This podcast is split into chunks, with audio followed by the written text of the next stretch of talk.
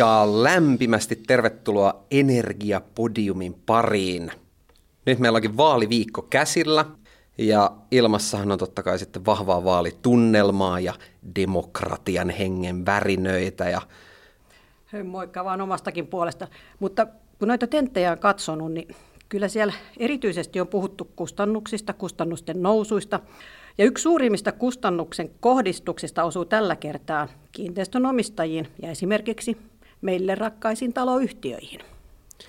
Kyllä, ja, ja tota, mennään hetken kuluttua vielä vähän niin kuin tarkemmin siihen, että mitä noin niin kuin isossa kuvassa ihan oikeasti on tapahtumassa nyt energiasiirtymän, vihreän siirtymän ja sitten myös kiinteistöjen energiatehokkuuden suhteen, ja sitten on vielä lyhyttä historiakatsausta siihen. Mutta tota, koska nyt on kysymys niin valtavan suuresta aiheesta, niin meillä onkin tällä kertaa paikalla ei yksi, vaan kaksi Kiinteistöliiton asiantuntijaa, eli meidän ikioma kiinteistöshamaani, Kiinteistöliitto päijät toiminnanjohtaja Hanna Koskela. Ja vierailevana tähtenä otettiin ykkösmies Suomen Turusta Kiinteistöliiton yhteiskuntasuhdepäällikkö Janne Salakka. Tervetuloa. No kiitos, kiitos. Oikein mukava olla täällä Energiapodiumissa tänään. Saanko minäkin kiittää? Kiitos. Ki- voidaan kaikki kiittää toisiamme. Ja sitten lopussa kiitetään kyllä kuulijoita vielä sitten. Mutta tota, ennen kuin, niin kun kaikki taputtelee toisiaan vielä selkään, niin tota, tosiaan lämpimästi tervetuloa.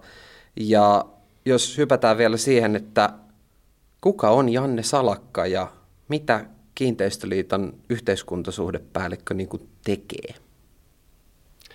Ja Janne voi avata vielä tässä, että mitä Kiinteistöliitto tekee. No tottahan toki.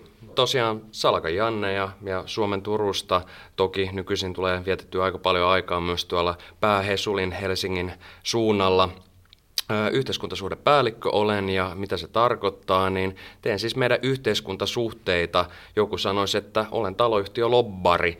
Se tarkoittaa siis sitä, että omalta pieneltä osaltani vien eteenpäin päättäjille, taloyhtiöiden huolia, murheita, toiveita, ajatuksia ja, ja koitan sitä kautta vaikuttaa siihen, että, että ne taloyhtiöiden näkemykset ja, ja, ja toiveet tois huomioituna meidän päätöksenteossa. Oli se sitten Suomen omaa päätöksentekoa tai EU-päätöksentekoa, yhtä kaikki nämä on asioita, jotka vaikuttaa siihen suomalaisen asumiseen ja kodinomistajien arkeen. Mitä Kiinteistöliitto tekee, niin Kiinteistöliittohan tietysti tekee juuri tätä edunvalvontaa, kuten kuvasin, mutta sitten tehdään myös paljon neuvontaa taloyhtiöille, tehdään tutkimusta, tehdään julkaisutoimintaa, tämän tyyppisiä asioita. Eli ehkä kokonaisuutena pyritään tuottamaan tietoa taloyhtiöistä, asumisesta, kodinomistajien arjesta ja sitten kommunikoimaan, viemään sitä viestiä eteenpäin. Tässä on pakko alleviivata, että sanoit, että olet pieni loppari, mutta pakko sanoa, että ei taloyhtiöllä kovin montaa lopparia siellä Brysselissä ole, että, että se on hieno, että olet mukana joukoissa kiinteistöliitossa tällä hetkellä.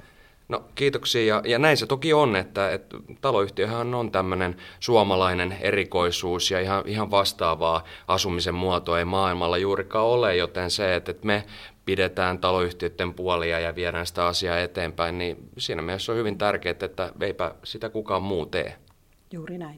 O, o, ehkä vielä semmoinen, että onko sitten EU-tasolla Brysselissä, niin ö, onko siellä käytännössä vastaavaan, yhtään vastaavassa tehtävässä olevat ihmiset, niin onko se enemmän sitten edustaa rakennusyhtiöitä vai kuntia vai miten?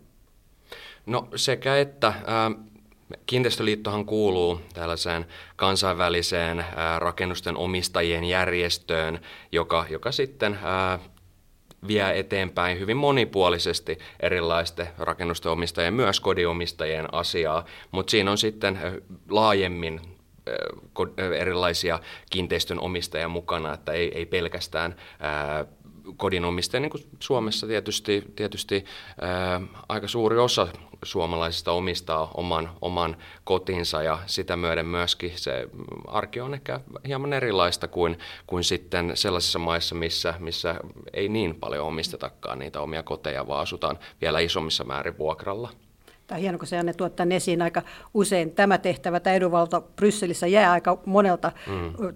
jäsen, jäseneltäkin niin kuin piiloon, että isoa työtä tehdään. No niin. No nyt kun me ollaan saatu... Taputella toisemme selkään. Nyt saadaan taputella. Ja nyt kun on Energiapodium on niin kuin syvä marinoitu asiantuntemuksella taas, niin lähdetään, lähdetään grillaamaan. Ja hypätään nyt vähän koko jakson ja ehkä koko podcastinkin niin kuin siihen ytimeen, eli energiaan. Se liittyy absoluuttisen kaikkeen, yksi polttavimmista talouskysymyksistä, yksi tärkeimmistä vihreään siirtymään liittymistä kysymyksistä ja tällä hetkellä aika kuuma poliittinen peruna, on se meillä tai Euroopassa tai oikeastaan maailmalla yleisesti ottaen. Ja jos käydään vielä niin lyhyt kertaus siitä, että missä me niin tällä hetkellä ollaan. Eli toisen maailmansodan jälkeen Eurooppa oli todella heikossa hapessa. Teollisuus piti kääntää sotataloudesta talouskasvuun, jälleenrakennukseen. Ja ehkä hyvä vielä se muistaa, että tästä on 78 vuotta aikaa. Mä olin just mun mummin 94-vuotis synttäreillä, niin tätä tuli hiukan pohdittua myös siinä. Ja ää, ensimmäiset 30 vuotta toisen maailmansodan jälkeen se oli aika huoletonta hiileen ja öljyn polttelua. 73 öljykriisi, mitä ollaankin tässä podissa kanssa vähän käyty. Taloja alettiin tiivistää, joku voisi sanoa, että ehkä vähän liikaakin. Ja koko tämän kuvion aikana niin Saksa rakensi Neuvostoliiton kanssa tämmöistä kahdenvälistä riippuvuussuhdetta. Se oli kuin Iisakin kirkko. Ja se käytännössä diili oli, että Saksan terästeollisuus tarvii kaasua ja Neuvostoliiton teollisuus tarvii paikan, missä myydä kaasua.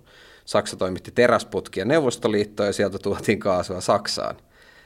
Nord Stream 2 oli viimeisin tämän koko niin kuin kuvio, mikä on määrännyt Euroopan energiapolitiikkaa hyvin pitkälti.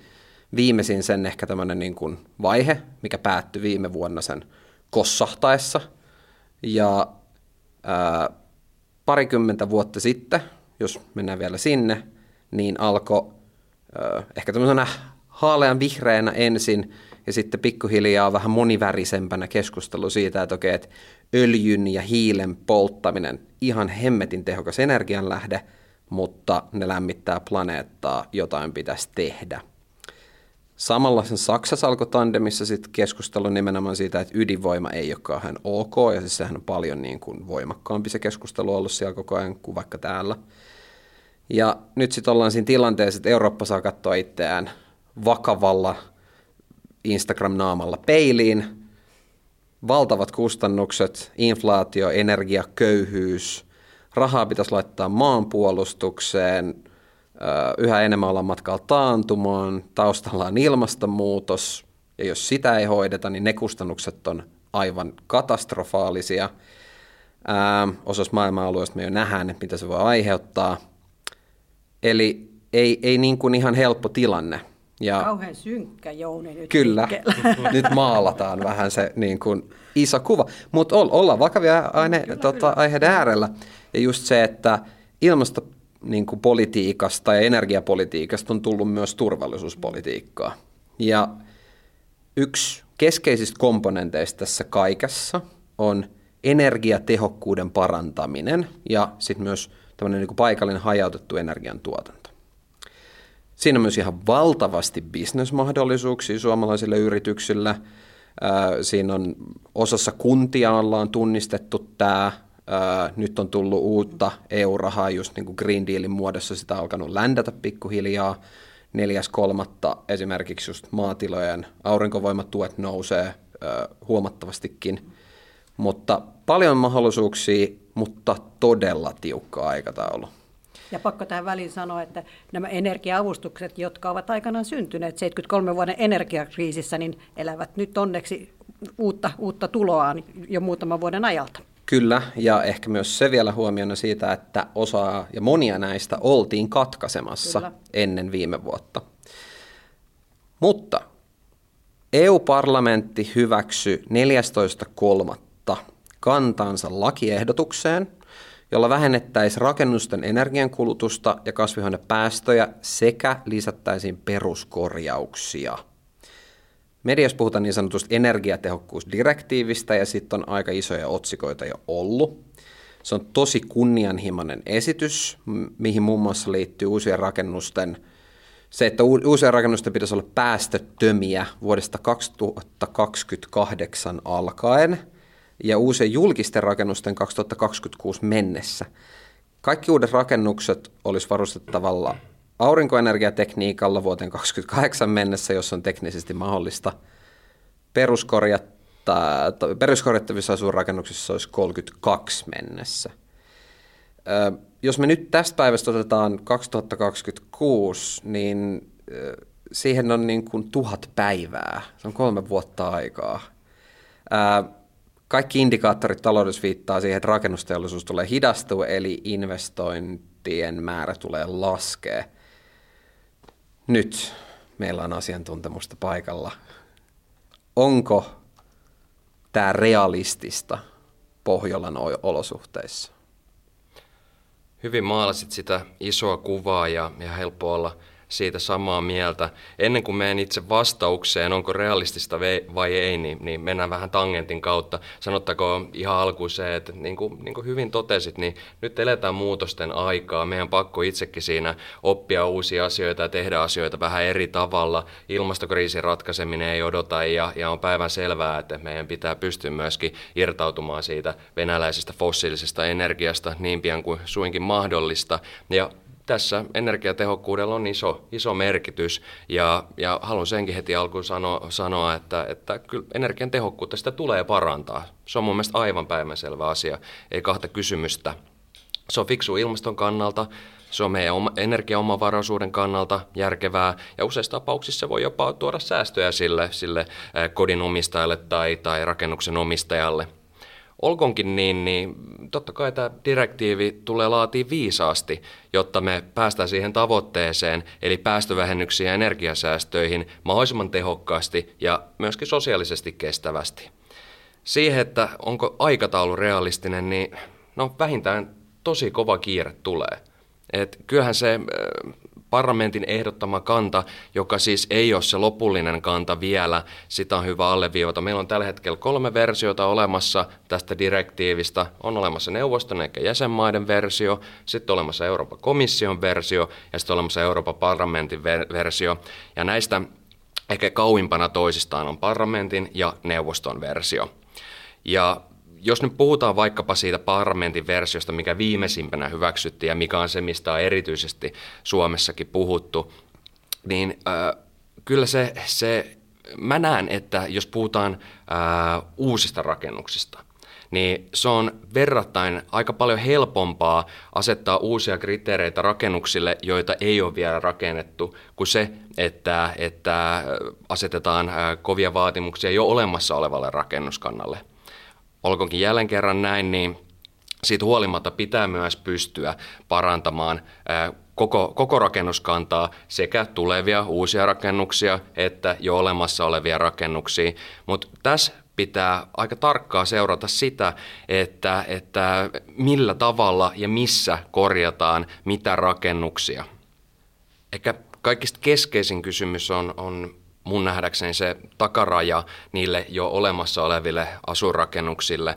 Parlamentin versiossa sanotaan, että pitäisi olla vuoden 2032 loppuun mennessä energialuokassa D, ja tässä vaiheessa pitää myös sanoa, että se ei ole sama energialuokka kuin nykyinen energialuokka D, vaan tässä menisi myös eh, energiatehokkuustaulukko uusiksi ja todennäköisesti se tulisi tiukentumaan, mutta sekin riippuu hirveästi monesta asiasta, millaisia kertoimia sinne valitaan ja mitä kaikkea siinä tullaan huomioimaan.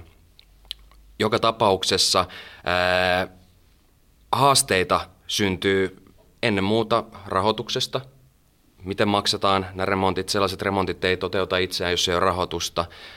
Työvoimapulasta, kiinteistö- ja rakentamisalalla on kova pula osaista tällä hetkellä. Ja tiedetään myöskin, kun verrataan muuhun väestöön, niin itse asiassa ää, kira-alan ammattilaiset on jopa keskimääräistä vähän iäkkäämpiä, joten meillä tulee olemaan todellakin huutava pula osaajista.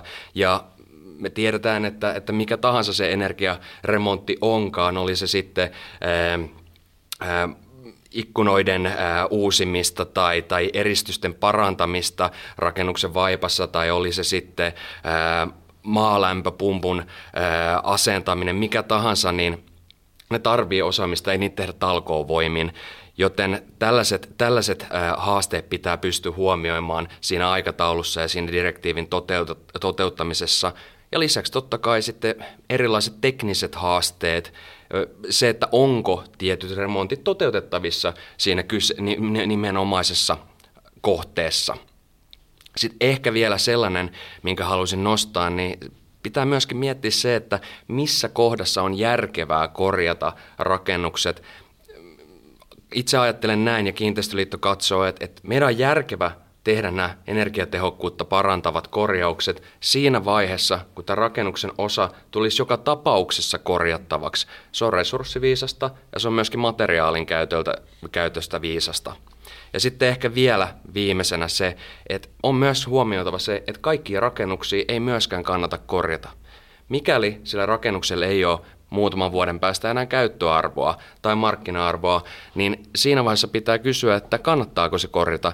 Jos me ollaan siinä tilanteessa, että siellä rakennuksessa ei ole enää käyttäjiä mm. jonkin ajan päästä, niin silloin ehkä paras asia, mitä pitää tehdä, on hillitysti, hallitusti ajaa se rakennus matalaksi, oli sitten hallinnollisesti, mutta myös fyysisesti purkamisen kautta. Sellaisessa rakennuksessa ei pystytä tekemään energiatehokkuudella, äh, energiatehokkuutta parantamalla päästövähennyksiä, jossa ei ole käyttäjiä. Hmm. Joo, siis tämähän on missä tahansa energiatehokkuudessa tai energiaratkaisussa siis se, että jos me nyt niin kuin laitetaan vaikka tuosta maalämpö, aurinkoenergia, niin kuin hybridienergia tarjous eteenpäin, niin siinähän on laskettuna takaisinmaksuaika sille investoinnille. Kyllä. Jos se rakennus vedettäisiin tota matalaksi aikana, niin ei siinä ole mitään järkeä. Sitten sit mä mietin sitä taloyhtiömaailmaa, niin kuin mä tosi paljon alleviiva ja nostan tuota, mitä sanoit, ja mikä varmaan on Kiinteistöliiton niin kuin näkemyskin, mm. että juuri se, että nämä energiakorjaukset pitää niin kuin saada osaksi sitä niin kuin normaalia peruskorjaamista. Ja niin kuin tavallaan tämä, niin kuin saada tämä, niin kuin sellaiseksi tämä direktiivi ja aikataulu, että se, niin kuin se myötäilee sitä meidän taloyhtiön maailman elinkaarta. Ja viestinä nyt voisin kuitenkin sanoa nyt oikein, jos ymmärsin, niin tässä kuitenkin haetaan sitä lopista direktiivin sisältöä nyt kesän aikana, eikö niin? Kyllä. Kaksi, kolme. Niin, että kannattaa taloyhtiön maailmassa olla hereillä. Ja nyt kun mietitään niitä tehdään korjaussuunnitelmia ja tehdään kymmenen vuoden suunnitelma, suosittelen niitä kymmenen vuoden suunnitelmia, en viiden vuoden suunnitelmia, niin miettiä nyt jo, että mitä energiakorjauksia tehtiin kannattaa tehdä, vaikka nyt vielä se sisältö ei välttämättä olisikaan ihan niin selvillä, että koko ajan kannattaa olla hereillä tässä asiassa. Juuri näin. Ja, ja tota, Juuri, sano vaan Janne. Ja varmaa on se, että, että vaatimustaso tulee joka tapauksessa Kyllä. kiristymään, ja vaikka ei edes kiristyisi, mitä se tulee kiristymään, niin on silti hyvä asia parantaa energiatehokkuutta mm. niissä kohteissa, missä on taloudellisesti mahdollista, teknisesti mm. mahdollista, missä on käyttäjiä vielä tulevaisuudessa. Niin juuri niin kuin sanot, niin tietysti se kannattaa ottaa mukaan siihen, siihen perusparannussuunnitelmaan ja, ja siihen vastuulliseen kiinteistöpitoon.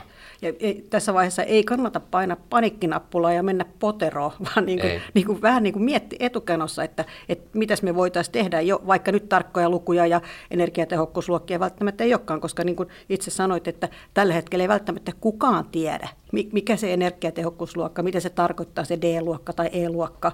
Et, et, Mutta lähtee jo nyt miettimään, että mitä me voisimme tehdä niille asioille siellä talo, taloyhtiön yhtiökokouksessa. Ja varmaan tässä vaiheessa, kun yhtiökokous aika tällä hetkellä menee, että näihin yhtiökokouskierroksiin ei ehdi, mutta kannattaa se kuitenkin ottaa siellä kokouksessa nyt jo esille, että tämmöinen direktiivi on mm. tulossa. Mm. Ensi vuonna, kun tehdään meidän korjaussuunnitelmia, niin mietitään, mitä me voidaan siihen til laittaa. Kyllä. Ja mä tiedän, mä, ja ja unikin tietää, mä aina tykkään puhua täällä sitten rahasta, rahastakin. Me tiedetään, että koko ajan me asumiskustannukset nousee, joka puolet tulee vähän yli ja vähän enemmän. Niin, nyt sitten kysymys kuuluu, että onko tässä nyt sitten odotettavissa mitään niin kuin rahoitusmahdollisuuksia tähän siirtymään. Me tiedetään, että niin kuin, no, sanotaan, että pankista rahoitusta saa paremmin, kun sulla on hyvä suunnitelma, missä on vähän tätä energia-asiaakin vähän enemmänkin mietitty. Mutta onko, onko mitään tämmöisiä rahoitusmahdollisuuksia tulossa? Onko sulla tietoa?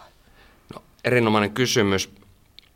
Mun nähdäkseni tämän direktiivin tällä hetkellä yksi isommista haasteista on se, että tätä ei ole ehkä pohdittu riittävästi luonnoksissa kyllä todetaan, että tämä on sellainen asia, joka jäsenmaiden pitää ratkoa. Toisin sanoen jäsenmaat olisi itse vastuussa sen tuen tarjoamisesta.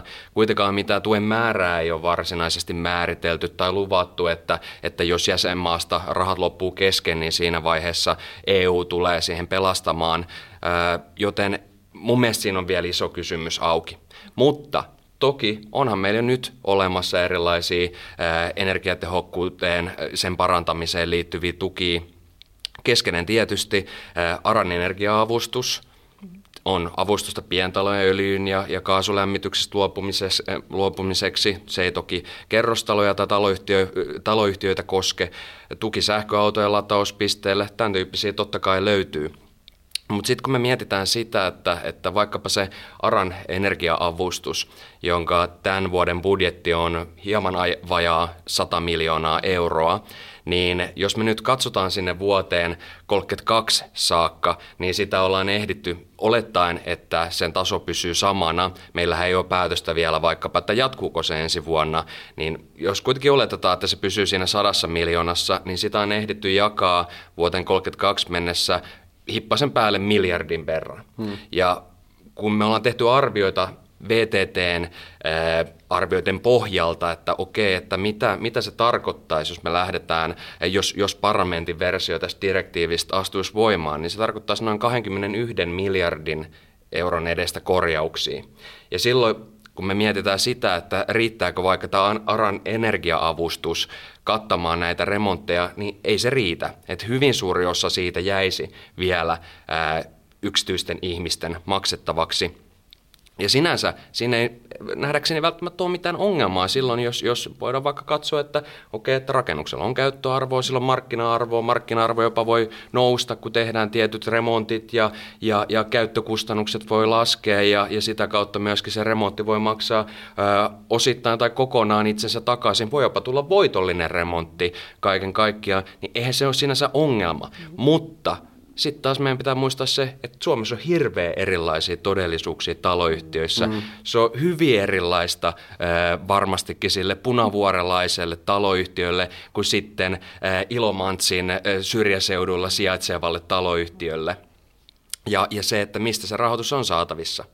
No, uusiakin tukia on kyllä suunnitteilla, hyvä niin, Meillä on hyväksytty EU-tasoinen taksonomia, jossa ohjataan ää, rahoitusta tällaisiin vihreisiin hankkeisiin, vihreiseen siirtymään. Se on hyvä juttu.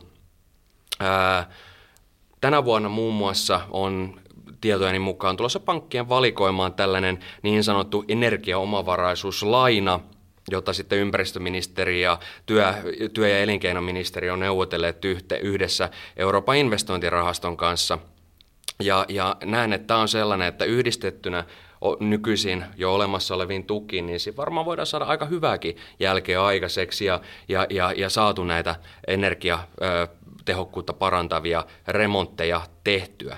Eli voisi sanoa, että kyllä niitä tukia on, mutta ei ne tällä hetkellä ole riittävällä tasolla. Mutta mä olen samaa mieltä sun kanssa siitä, ja Jounin kanssa siitä monta kertaa puhuttukin, että se energiakorjaus itsessään jo on niin kuin kannattava taloyhtiölle. Mm. Että et, et tietyllä tavalla ei aina niin kuin pidä, että et en tee, jos sen saa rahaa, vaan pitää miettiä se, että miten se nostaa sen niin kuin kiinteistön arvoa, miten se lisää asumismukavuutta, miten se myöskin maksaa sitten energiasäästöinä takaisin. Mutta mun on pakko, kun porkkanat on käsitelty, sun ei tarvi vastata tähän, mutta miten jos ei me noudatetakaan tätä direktiiviä, tuleeko meille keppiä sitten? Se on erittäin hyvä kysymys. Siellä varhaisimmissa versioissa oli kyllä ehdotettu jopa, jopa tällaisia ää, rangaistuksia, jonkunnäköistä uhkasakkoa, mutta niistä ollaan nyt luovuttu ja, ja se on kyllä tässä vaiheessa kysymysmerkki, että onko se sitten niin, että, että viranomainen on vain, vain hyvin pahoillaan, mikäli näin ei tapahdu, vai, vai voiko, voiko sitten olla jonkunnäköistä sanktiointia. Onhan meillä nytten ensimmäiset tapaukset tullut siitä, kun, kun energiatodistusta ei olla asianmukaisesti hankittu ja, ja sitten on, on siitä sakkoa määrätty, niin en tiedä, voiko se olla jotain tämän tyyppistä. ehkä ei kuitenkaan kannata vielä lähteä liian pitkälle sitä spekuloimaan, että en, en usko, että mummoja laitetaan vankilaan sen takia, että torppa ei ole energiatehokas. Joo, mutta ajetaan positiivisen kautta me tätä asiaa, että tästä on hyötyä. Joo, siis tämä on, on se tosi tärkeä pointti, eli, eli, eli tota, varsinkin niin kuin taloyhtiötapauksissa, niin just nämä on nämä 21 miljardia, ja, nämä on, ja siis vertailulukuna 21 miljardia on neljännes Suomen valtion budjetista, että puhutaan aika suurista summista, ja aikataulu on aika tiukka. Mutta nämä takaisinmaksuajat ja muut ja varsinkin niin kuin energiaremontteihin liittyvä se niin kuin realistisuus on yleensä siinä, että siis jos me puhutaan tapauksesta, missä sulla on taloyhtiö, jolla on esimerkiksi velanottokykyä, niin sinne ympätään ää, vaikka sitä maalämpöä, ikkunaremonttia, välipohjaa ja kaikkea muuta mahdollista, niin usein ollaan siinä tilanteessa, että ne reaalikustannukset pysyy samana tai jopa laskee. Ja sitten on esimerkiksi ää, taloyhtiöitä, jotka on ottanut esimerkiksi konsulttiyrityksen siihen, jotka vähän osaa pelata sitä järjestelmää, ihan siis ihan täysin niin kuin sääntöjen puitteissa, ää, niin sä oot laittamassa maalämpöä ja lämmön talteenottoa sinne, niin se aurinkovoimala, kun siihen laitetaan mukaan, niin se energia eluku paranee niin paljon, että se saadaan ilmaiseksi siihen. Mutta mikä ehkä huolettaa myös itseä, on siis se nimenomaan, on, että nämä on taloyhtiöitä, joilla just on sitä velanottokykyä ja jotka palkkaa siihen esimerkiksi jonkun firman, joka osaa tehdä näitä juttuja.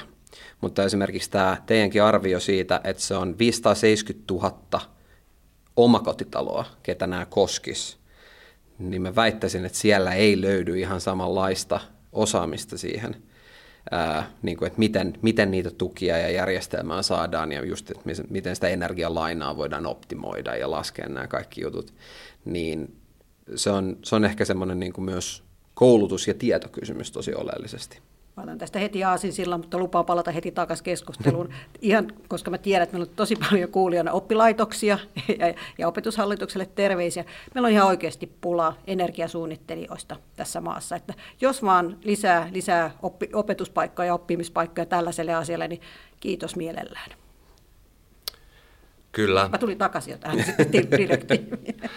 Kyllä, ja, ja ehkä tuohon voi vielä lisätä sen, että, että meillä on se 570 000 omakotitaloa, tämä omakotiliiton arvio, mutta sen lisäksi kiinteistöliitto on arvioinut, että kokonaisuudessaan puolitoista miljoonaa asuntoa, jota, hmm. jota te koskettaisi tämä parlamentin esitys sellaisenaan, niin toden totta se on ihan, ihan valtava joukko meidän rakennuskannasta, jopa puolet meidän kerrostalokannasta, ja jos ajatellaan, että se aikajänne on noin 10 vuotta, niin se on hirveän kiire, kiireinen aikataulu.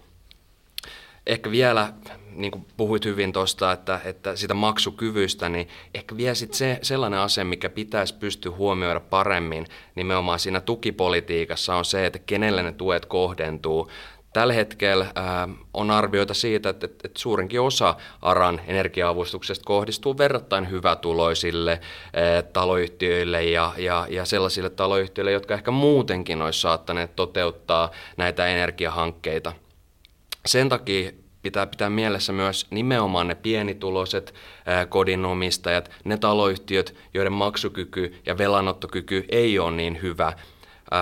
Osana EU 55 valmiuspakettiin on perustettu myös tällainen oikeudenmukaisen siirtymän rahasto, Social Climate Fund, joka jollain aikavälillä voi tuoda helpotusta taloudellisesti näiden heikompi osaisten kodiomistajien tilanteeseen, mutta tämäkin on vielä sellainen asia, että, että se on kesken. Niin toki on myös tämän direktiivin laatiminen, mutta tässä on paljon epä, tämmöisiä epävarmuustekijöitä ilmassa, jotka pitäisi pystyä ää, ratkaisemaan, ettei nimenomaan käy niin, että heikossa asemassa olevat kodinomistajat joutuisi kohtuuttomiin tilanteisiin. Et sehän on tietysti tärkeää välttää. Kyllä tämä kuuluisa vastikekeskustelu, mitä nyt on käyty, että on puhuttu hoitovastikkeiden noususta, rahoitusvastikkeen noususta, noususta että se on hurja nousu pienituloselle, kun se yhtäkkiä tuleekin useampi kymppi kuussa lisää maksettavaksi, mm. parhaimmillaan satasia lisää maksettavaksi. Että, mutta mä mietin tuota taloyhtiöiden lainansaantikykyä ja, ja sitä mahdollista saada, että se vaikeutuu koko ajan. Niin tässä on myöskin, mikä Kiinteistöliiton agendalla nyt tässä ollut tämä, että saataisiin tämä peruskorjauksen valtion takaus semmoiseksi, että se olisi aidosti oikeasti käytettävissä. Kyllä. Niin onko nyt, nyt ollaan aika hyvin, hyvin tota alustettu, niin onko jotain jo sellaisia niin kuin spesifejä esimerkiksi asioita, mitä kiinteistöliitto olisi tunnistanut, että mitä niin kuin Suomen perspektiivistä ja meidän asuntokannan niin kuin huomioiden, niin jotain spesifiä muutoksia, mitä sinne ajettaisiin? No kyllä. Äh, ehkä ne on vielä tässä vaiheessa yleisempiä periaatteita, koska tosiaan ei ole sitä lopullista, lopullista paperia vielä käsillä, mutta mut, käytännössä mitä tarvitaan on tiettyjä joustoja ja alueellista harkintavaltaa parlamentin esityksessä ne esitetyt joustot, niin ne koskee hyvin rajattua joukkoa rakennuksia, esimerkiksi virallisesti suojeltuja rakennuksia, uskonnollisia rakennuksia, tietyn lehdon sosiaalista asumista tai, tai hyvin pieniä erillisiä alle 54 metrin rakennuksia, piharakennuksia ja tämän, tyyppi, tämän tyyppisiä rakennuksia. Mutta muuten siellä on aika itse asiassa vähän ää, mitään joustoja. 22 prosenttia koko rakennuskannasta voidaan perustelluista syistä komission luvalla lykätä neljä vuotta eteenpäin niiden korjaamista, siis siitä rakennuskannasta, joka ei täytä sitä, sitä vaadittua e-lukua. Mutta muuten tosiaan aika vähän on mitään joustoa siinä aikataulussa tai, tai siinä, että pitääkö toteuttaa remontteja vai ei. Ja siksi, mitä me ollaan ajettu, on se, että meidän pitäisi enemmän mennä sinne neuvoston eikä Euroopan unionin jäsenmaiden ehdottamaan suuntaan, eikä tarkastella sitä koko rakennuskantaa eikä yksittäistä rakennusta. Jos me mietitään esimerkiksi vaikka mulle tuttua Varsinais-Suomea, niin jos Turussa asuntokanta kehittyy energiatehokkaammaksi ja ihmiset myöskin Varsinais-Suomessa muuttaa Turkuun ja ihmisiä toisin sanoen myöskin vähenee muualla Varsinais-Suomessa, niin silloin sillä ei ole niin suurta merkitystä, että onko esimerkiksi Mynämäellä tai Maskussa jokainen rakennus tietyssä energiatehokkuusluokassa, vaan keskeistä on, että ne rakennukset, joilla on käyttöä, niin että niissä nousee energiatehokkuus. No siis, siis on todella järkevä ajatus, koska sehän todellisesti kertoo sitä, niistä energiapäästöistä ja muista vastaavista. Se niin vastaa sitä todellisuutta paremmin. Kyllä. Ja toi varmaan myös ottaisi par- paljon paremmin huomioon esimerkiksi sen, sanotaan että vaikka Lahden alueella, mm. missä on siis äh, kaukolämpö, niin kuin tuotetaan huomattavasti vihreämmin mm. kuin se vaikka tällä hetkellä tehdään monessa muussa paikkaa, mm. niin siinähän se bulkkimäärästä asuntokantaa on jo niin kuin, äh, alkuenergian tai lämmityslähteeltään jo paremmissa kantimissa. Kyllä. Ja mun mielestä tässä on kaikessa muistettava se tavoite. Eli se, että päästöt vähenee ja energiaa säästyy. Jos rakennus seisoo 2033 tyhjillään, niin eihän silloin käytännössä mitään merkitystä, kuinka energiatehokkaaksi on saatu vuoteen 32 mennessä. Et, et tällainen rakennus, jos on tyhjillään, niin se pitää purkaa eikä remontoida. Se on myöskin ympäristön kannalta se, se, se järkevä ja vastuullinen teko. Mutta tosiaan mikä tahansa toteutusmalli tähän direktiiviin nyt valitaankaan, niin kaikissa malleissa tulee huomioida se, että onko rahoitusta saatavissa ja, ja onko vaadittavat korjaustoimet teknisesti toteutettavissa ja, ja että missä ne kannattaa tehdä niin kun mä mietin sitä niin kuin direktiiviä, niin siihen tulee niin kuin mukaan asetuksia, eikö sen kautta, ja sitten se vielä sit niin kuin kansallisesti Kyllä. lainsäädännöllä laitetaan voimaan, että, että tässä on tämmöinen marssijärjestys, että, mutta lainsäädä, Suomen lainsäädäntö pitää olla sitten harmonissa sen direktiivin kanssa. Että, mutta sehän saa olla tiukempikin. Mutta, mutta... Kyllä, kyllä. Juuri se, että direktiivi asettaa sen tavoitetason, mm. että pitää päästä tiettyyn energiatehokkuusluokkaan. Sen jälkeen Suomessa ja muissa jäsenmaissa saadaan tehdä omia ratkaisuja, ratkaisuja siinä, että miten, miten tämä saavutetaan. Mutta toki se, että, että sellaista, sellaista ää, valinnanvapautta tässä ei ole, että voitaisiin päättää, että no ei sitten korjatakaan mm. näitä, koska ei haluta, että ei ole järkevää. Jos on määrätty, että tietty taso tulee saavuttaa, niin silloin se tietty taso tulee saavuttaa. Ja tässä nimenomaan ongelmaksi muodostuu se joustamattomuus ja se, että ei pystytä huomioimaan alueellisia eroja tai ihmisten kodiomistajien välisiä eroja. Mutta mikään tästä ei tarkoita sitä, etteikö meidän silti pitäisi energiatehokkuutta parantaa ja etteikö me voitaisiin tehdä sitä. Ja me voidaan tehdä se ra- viisaimmin silloin, kun me tehdään se koko rakennuskannan tasolla. Joo, eli munkin mielestä kiinteistöliiton viesti tässä on, että tämä parlamentin niin näkemys on liian tiukka. Mm. Se ei ota huomioon meidän alueellisia eroavaisuuksia ja niin edelleen. Mutta se ei tarkoita, etteikö kiinteistöliitto ja kiinteistöliitto Päijät myös sitä mieltä, että energiakorjauksia kannattaa tehdä niitä, ja niitä pitää tehdä. Juuri näin. Että, että, että se vaat, että, että missä aikataulussa ja millä tavoitteella niin toivotaan siihen nyt jonkinlaista sitten lievennystä. Juuri näin. Joo, ja toihan on, toihan on niin kokonaisuutena mielenkiintoisesti tämä myös, siinä on tiettyjä sellaisia ehkä ristiriitaisuuksia myös tällaisen niin kuin muun vihreän siirtymän kanssa. Et jos me katsotaan nyt vaikka ää, meidän vetytaloustavoitteita, mistä niin kuin joka ainut puolue on oikeastaan puhunut nyt vaaleissa myös paljon, siinä on hirveästi potentiaalia, meillä tuulee tietyillä alueilla niin paljon, että me voitaisiin lykätä sitä myllyä sinne vaikka kuin. Ja siis saada vihreällä energiaa tuotettua vetyä, minkähän siis sivutuotteena saadaan tuotettua myös polttoaineita. Ja ottaen huomioon pitkät etäisyydet tässä maassa, niin tämmöinen kotiperäinen polttoaine, mikä alkulähteeltä on kuitenkin niin kuin enemmän tai vähemmän hiilineutraali, voisi olla aika hyvä juttu. Mutta Suomihan on siis asettanut hiilineutraaliustavoitteeksi vuoden 2035, ja halutaan tosiaan vihreän energian ja teknologian siirtymään myös johtaa, mikä on hyvä asia. Työ- ja elinkeinoministeriö on kuitenkin just julkaissut tiedotteen pari viikkoa sitten, että tämä vähentämistavoite niin kuin vuodelle 2030, niin energian loppukulutukseen sitova vähentämistavoite voi vaarantaa tämän 2035 ilmastotavoitteen saavuttamisen. Me oltaisiin kaivattu myös tässä asiassa lisää joustoa energiankulutuksen vähentämiseen ja hiilineutraalistavoitteen sa- tota, saavuttaminen 2035 pohjautuu hyvin pitkälti nimenomaan siis teollisuuden ja muun yhteiskunnan sähköistymiseen. Ja niistä ollaan tässäkin podissa puhuttu just sitä, että laitetaan aurinkovoimalan katolle, jos sulla on sähköauto, niin sä olet jo niin kuin oman polttoaineesi tuottaja. Paljon tämän tyyppisiä.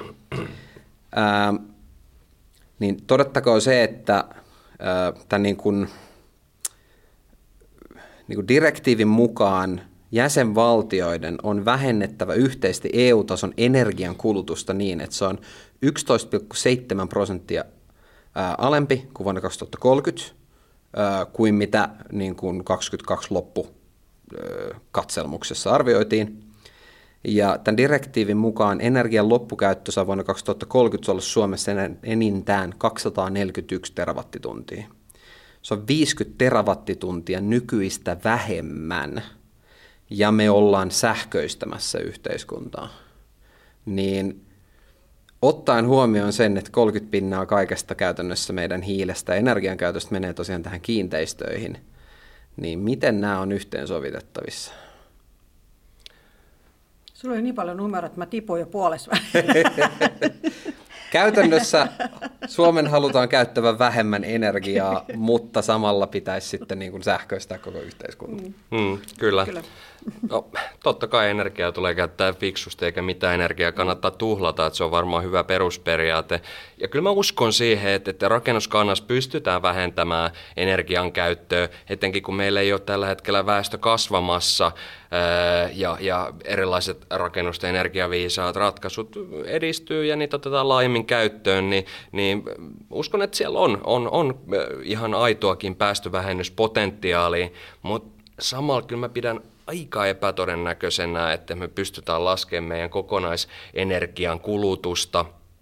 Kuten mainitsit, niin iso osa meidän, meidän päästövähennystavoitteista tulee nimenomaan sen teollisuuden ja muun sähköistymisen mm. kautta. Se tulee syömään aivan hirveästi energiaa. Totta kai myöskin se tarkoittaa, että jotain muuta energiaa käytetään vähemmän, vaikkapa polttoon perustuvia fossiilisia polttoaineita, mutta olkokin näin, niin Sitra arvioi, että, että vuoteen 2050 mennessä meidän sähkönkulutus ainakin tuplautuisi. Ja kaikki arviot, mitä mä oon nähnyt, on sen suuntaisia, että, että energiaa tullaan, etenkin sähköä tullaan käyttää hurjasti enemmän tulevaisuudessa. Ja ehkä niin kuin mun mielestä tässä olisi hyvä muistaa nimenomaan se päästöttömän energiajärjestelmän rooli. Ei energian käyttö itsessään ole ongelma. Toki se on ongelma, jos se ostetaan Putinilta, mutta mut, se ei ole ongelma, että energiaa käytetään, vaan se, että siitä syntyy päästöjä. Ja kyse onkin siitä, että, että miten, niitä päästö, pä, miten päästötön energia saadaan riittämään pitää jatkaa totta kai investoimista päästöttömään energiajärjestelmään, mitä nyt tehdäänkin jo ennätyksellisellä vauhdilla, erityisesti sen sähkön kulutuksen osalta. Ja, ja näitä toimia pitää jatkaa ja myöskin keksiä niitä uusia keinoja ja ottaa käyttöön niitä jo olemassa olevia keinoja. Myöskin se lämmityspuoli meidän energiajärjestelmästä saataisiin mahdollisimman päästöttömäksi ja mikä mä näen tässä tosi tärkeänä, tämmöisen ruohonjuuritason asenteen. Eli että siellä taloyhtiömaailmassa ne asenteet on mun mielestä muuttunut siihen niin kuin energia ystävällisempään suuntaan. Tietysti tämä Ukrainan sota on sitä kiirehtinyt, sitä asennemuutosta, mutta kyllä se, kyllä se on ollut nähtävissä. Ja ei, mikään muutos ei ole mahdollista, jos ei se niin sanottu ruohonjuuritaso niin kuin asenne muutu ja positiiviseksi ja vastaanottavaiseksi siihen, että, että meidän on pakko ilmastonmuutokseen niin kuin reagoida. Ja mun mm. mielestä se on kyllä tapahtunut. Sen huomaa siitä, että mistä niin kuin jäsenistökin on kiinnostunut, mistä mm. koulutuksesta, mitä kysymyksiä tulee. Niin sillä mä niin kuin liputan niin kuin iso peukku. Voiko iso peukku liputtaa? No liputin nyt kuitenkin. Kyllä, kyllä. kyllä, kyllä. Energiakulutuksen vähentäminen rakennuksissa, niin mä näen, että se on järkevä paikka ja, ja, ja se on jopa ehkä helpompaa kuin joissain muualla yhteiskunnan osa-alueilla. Ei toki täysin helppoa ja täysin ongelmatonta. Harva asia asia on, mutta mut se on hyvä tavoite ja sitä kohti pitää mennä. Ja tietysti miettii se, että mikä on just se jälleen kerran se fiksu ajankohta toteuttaa nämä energiatehokkuutta parentavat remontit, jotka sitten säästää sitä energiaa. Ja niin kuin puhuttiin aikaisemmin, niin just se, se on se hyvä ajankohta, kun rakennuksen tietty osa tulee siihen tekniseen käyttöikäisä päähän, että, että se tulisi muutenkin korjata, niin silloin se kannattaa vaihtaa tietysti huomattavasti energiatehokkaampaan ratkaisuun ja sitä kautta säästää sitten ilmastoa ja säästää sitten myöskin pennosia. Kyllä, ja siis äh, lämmön talteenotto on hyvä esimerkki. Kyllä. Hyvä esimerkki tästä, että, että siis niin kuin aivan valtavin energia niin kuin vähennyksiin pystytään päästä. Sillä, että siis saadaan ihan vaikka puskettua sitä taloyhtiön sisällä olevaa lämpöä, mikä menisi muuten harakoille koneellisen ilmanvaihdon mukana, mm. niin laitetaan se vaikka niin kuin, äh, lämpimän käyttöveteen tai maalämpöjärjestelmän kanssa synergisesti toimimaan tai miten tahansa. Ja, ja tämä oivallus, minkä olen kokenut näissä podcast, hukkalämpö. Mm, kyllä. Mutta tuossa vielä, jos, jos ihan, ihan niin kuin loppupuolella ollaan, niin miltä niin kuin, no kaksi ehkä kysymystä, mitä mä haluaisin vielä, kun on tämä harvinainen tilaisuus. Niin yksi, vastikkeet on ollut paljon esillä ja, mm-hmm. ja kiinteistöliitto on niihin ottanut myös kantaa. Niin nythän on varmasti aika lailla kaikkia vastikkeet noussut. Kyllä. Miltä, onko teillä arvio siihen, että miltä näyttää vaikka kolme seuraavaa vuotta? No, jälleen kerran taloyhtiöissä on, on hyvin erilaisia todellisuuksia, joten on mahdotonta antaa sellaista yleispätevää vastausta kaikille. Osassa taloyhtiöissä niin tilanne on varsin hyvä, ei ole välttämättä juurikaan korotuspainetta, mutta sitten toisaalta meidän, meidän, just kun tehtiin hoitovastikkeisiin liittyvää kyselyä, niin huomattiin, että kyllä etenkin isoissa kaupungeissa niin puhutaan jo melkein 10 prosentin hoitovastikkeiden korotuksissa, korotuksista vuoden takaisin, joten nämä on ihan tuntuvia korotuksia ja, ja arvioisin itse, että, että, että ennen kuin tilanne, tilanne tasaantuu tai alkaa niin sanotusti normalisoitua, niin kyllä me varmaan vielä jonkun aikaa on nähtävissä sitä, että, että ainakaan että energiahinta ei merkittävästi laske ja että korkojenkin tasaantumiseen laskemiseen niin voi mennä jonkin aikaa en ole näissä asioissa asiantuntija, enkä, eikä mulla ole sitä kristallipalloa, enkä halua antaa nyt kellekään äh, sijoituspinkkiä tai, tai varmaa tietoa siitä, miten se oma, oma vastike mm. kannattaa mm. mitottaa. Mutta mut, ehkä se on niinku se, se tilanne, että et, et kyllä, kyllä asuminen on kallistunut valtavasti viime vuosina – ja kyllähän se hiljalleen yhä useamman taloyhtiön asettaa siihen tilanteeseen, että ainakin sitä taloudellista liikkumatilaa on merkittävästi vähemmän. Ja jos lainetaan keskustelu vielä hoitovastikkeista sitten siihen rahoitusvastikkeeseen, eikä siihen, millä maksettaisiin sitten nämä energiaremontit, niin tässäkin on mun mielestä hyvin tärkeää huomioida just nimenomaan se, että toteutetaan se hanke järkevällä tavalla oikeassa vaiheessa, koska sehän vaikuttaa siihen kustannuslaskelmaan aivan merkittävästi. Jos meillä on oikeassa ajassa ja paikassa viisasti tehty energiatehokkuutta parantava remontti, niin se voi hyvinkin olla sitten, että vaikka rahoitusvastike hieman nouseekin siitä, niin sitten se, missä määrin hoitovastike laskee, niin sitten se voikin olla plus minus nolla tai jopa voitollinen mm. remontti. Ja tähän on niin kuin se, mihin pitää tietysti pyrkiä, ja, ja se on se paras mahdollinen lopputulos. Mutta sitten jos ää, hyvin tiivillä aikataululla ää, hieman niin pakon edessä korjataan jokin sellainen osa rakennuksesta, joka on itse asiassa ehjä, eh, jossa ei ole varsinaista korjaustarvetta vielä, niin silloin sen rahoituslaskelma muuttuu ihan erilaiseksi ja siinä vaiheessa voi olla, että se ei ikinä maksa itseään takaisin, joten sen takia nimenomaan sitä joustoa eh, vaaditaan. Ei sen takia, että kenenkään ei tarvitsisi tehdä mitään, vaan sen takia, että saadaan tehty järkevästi ja kustannustehokkaasti nämä remontit. Juuri näin. Ja, niin kuin, ei kukaan tässä varmaan uskalla kristallipalloa sanoa, e, ottaa käteen ja sanoa, että tällaista se on kolmen vuoden päästä. Kun tässä on katsoo kolme vuotta taaksepäin, niin on tapahtunut paljon. Mm. Mutta sitten niin just noissa korjaushankkeessa, energiakorjaushankkeessa varsinkin, niin kannattaa miettiä niitä tapoja, että millä niin kuin tehostaa sitä niin kuin kustannusten käyttöä. Että mä oon paljon puhunut sitä, että kannattaa kysyä siltä naapuritaloyhtiötä, että tehdäänkö he yhdessä tämä, kilpailutaanko yhdessä nämä aurinkopaneelit. Mm. Et me, meillä on Lahdessa muutama hyvä esimerkki, missä on niin kuin sit tehty näitä asioita ja ihan selkeästi saatu kustannussäästöä, koska meillä on paljon taloyhtiöitä, jotka ovat samassa vaiheessa, sama, niin, et, et kannattaa käydä vähän juttelemaan se naapuritaloyhtiön hallituksen puheenjohtajan kanssa. Ja, ja kyllä mun mielestä tuossa haastattelin, haastattelin eläkkeelle jäänyttä pitkän linjan pankinjohtajaa, niin hän totesi vaan, että aina on parempi korjata ennen kuin jälkeen. eli, eli juuri tämmöinen, että joudutaan siihen hätäkorjaamistilanteeseen, niin se, se ei ole hyvä juttu. Mm. Ja ehkä tuohon vielä nimenomaan siitä, että naapuritaloyhtiöillä voi keskustella ja näin poispäin. Mutta yleisesti ottaen ehkä vielä tämä niinku tieto. Mm. Niin äh, varsinkin sanotaan, jos tämä homma alkaa mennä vähän enemmän siihen suuntaan, tai direktiivi kääntyy enemmän siihen suuntaan, mihin esimerkiksi kiinteistöliitto toivoo, että se menisi, että sulla olisi alueellisesti tarkasteltaisiin. Niin siellä on se nimenomaan se ää, vastuu myös monella tavalla siitä niin kuin kokonaisuuden suunnitteluistahan tulee esimerkiksi kuntatasolle ländäämään. Mm. Niin järjestääkö tällä hetkellä kuinka paljon kunnat esimerkiksi niin kuin ihan ilmasta tämmöistä niin kuin energianeuvontaa, energiatyöpajoja, suunnittelua ja muuta. Ja äh, miten, miten paljon näette, että tälle olisi esimerkiksi tarvetta?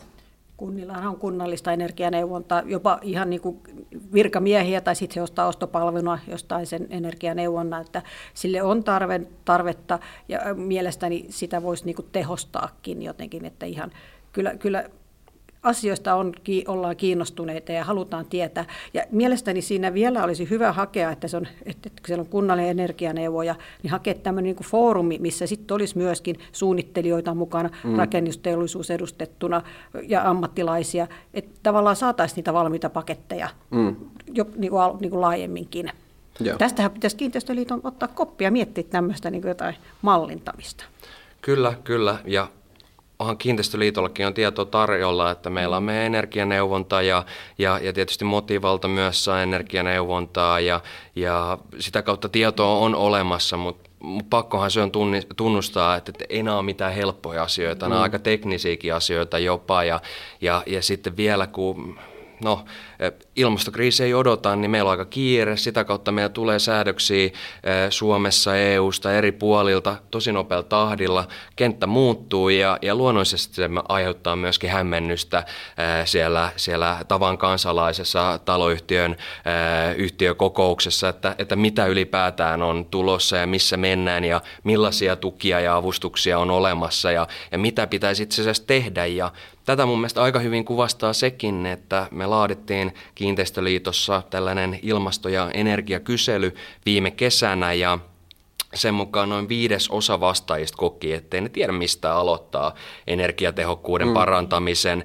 Ja vain noin kymmenes osa koki, että he osaavat ja tietävät, miten toimia. Joten aika paljon siellä on sitä epävarmuutta, mikä on ihan tosi ymmärrettävää. Ja sitä kautta kyllä tiedolle on kova tarve. Ja ei pelkästään myöskään niissä taloyhtiöissä niille maalikoille, vaan myös kyllä ammattilaisillekin. Nämä ei ole tosiaan helppoja asioita, paljon tulee uusia vaatimuksia, uusia tek- teknologioita, ne pitää ottaa haltuun. Ja se vaatii myös lisää koulutusta ja lisää ää, ajattelevia, taitavia ää, ihmisiä ja käsipareja, jotka, jotka pystyy toteuttamaan nämä tarvittavat energiaremontit ja, ja erilaiset älyratkaisut ja mitä kaikkea meillä tuleekaan. Ja on jo tullut mm. käyttöön viime vuosina. Kyllä. Ja joo, tämä koulutus on nimenomaan se, mitä niin kuin, sitä pitää liputtaa vahvasti. Kyllä. Kyllä. Ja sille on, on ihan valtava tarve. Jos yksi kymmenesosa oli kokenut varsinkin niin sen, että homma on silleen niin kuin näpeissä.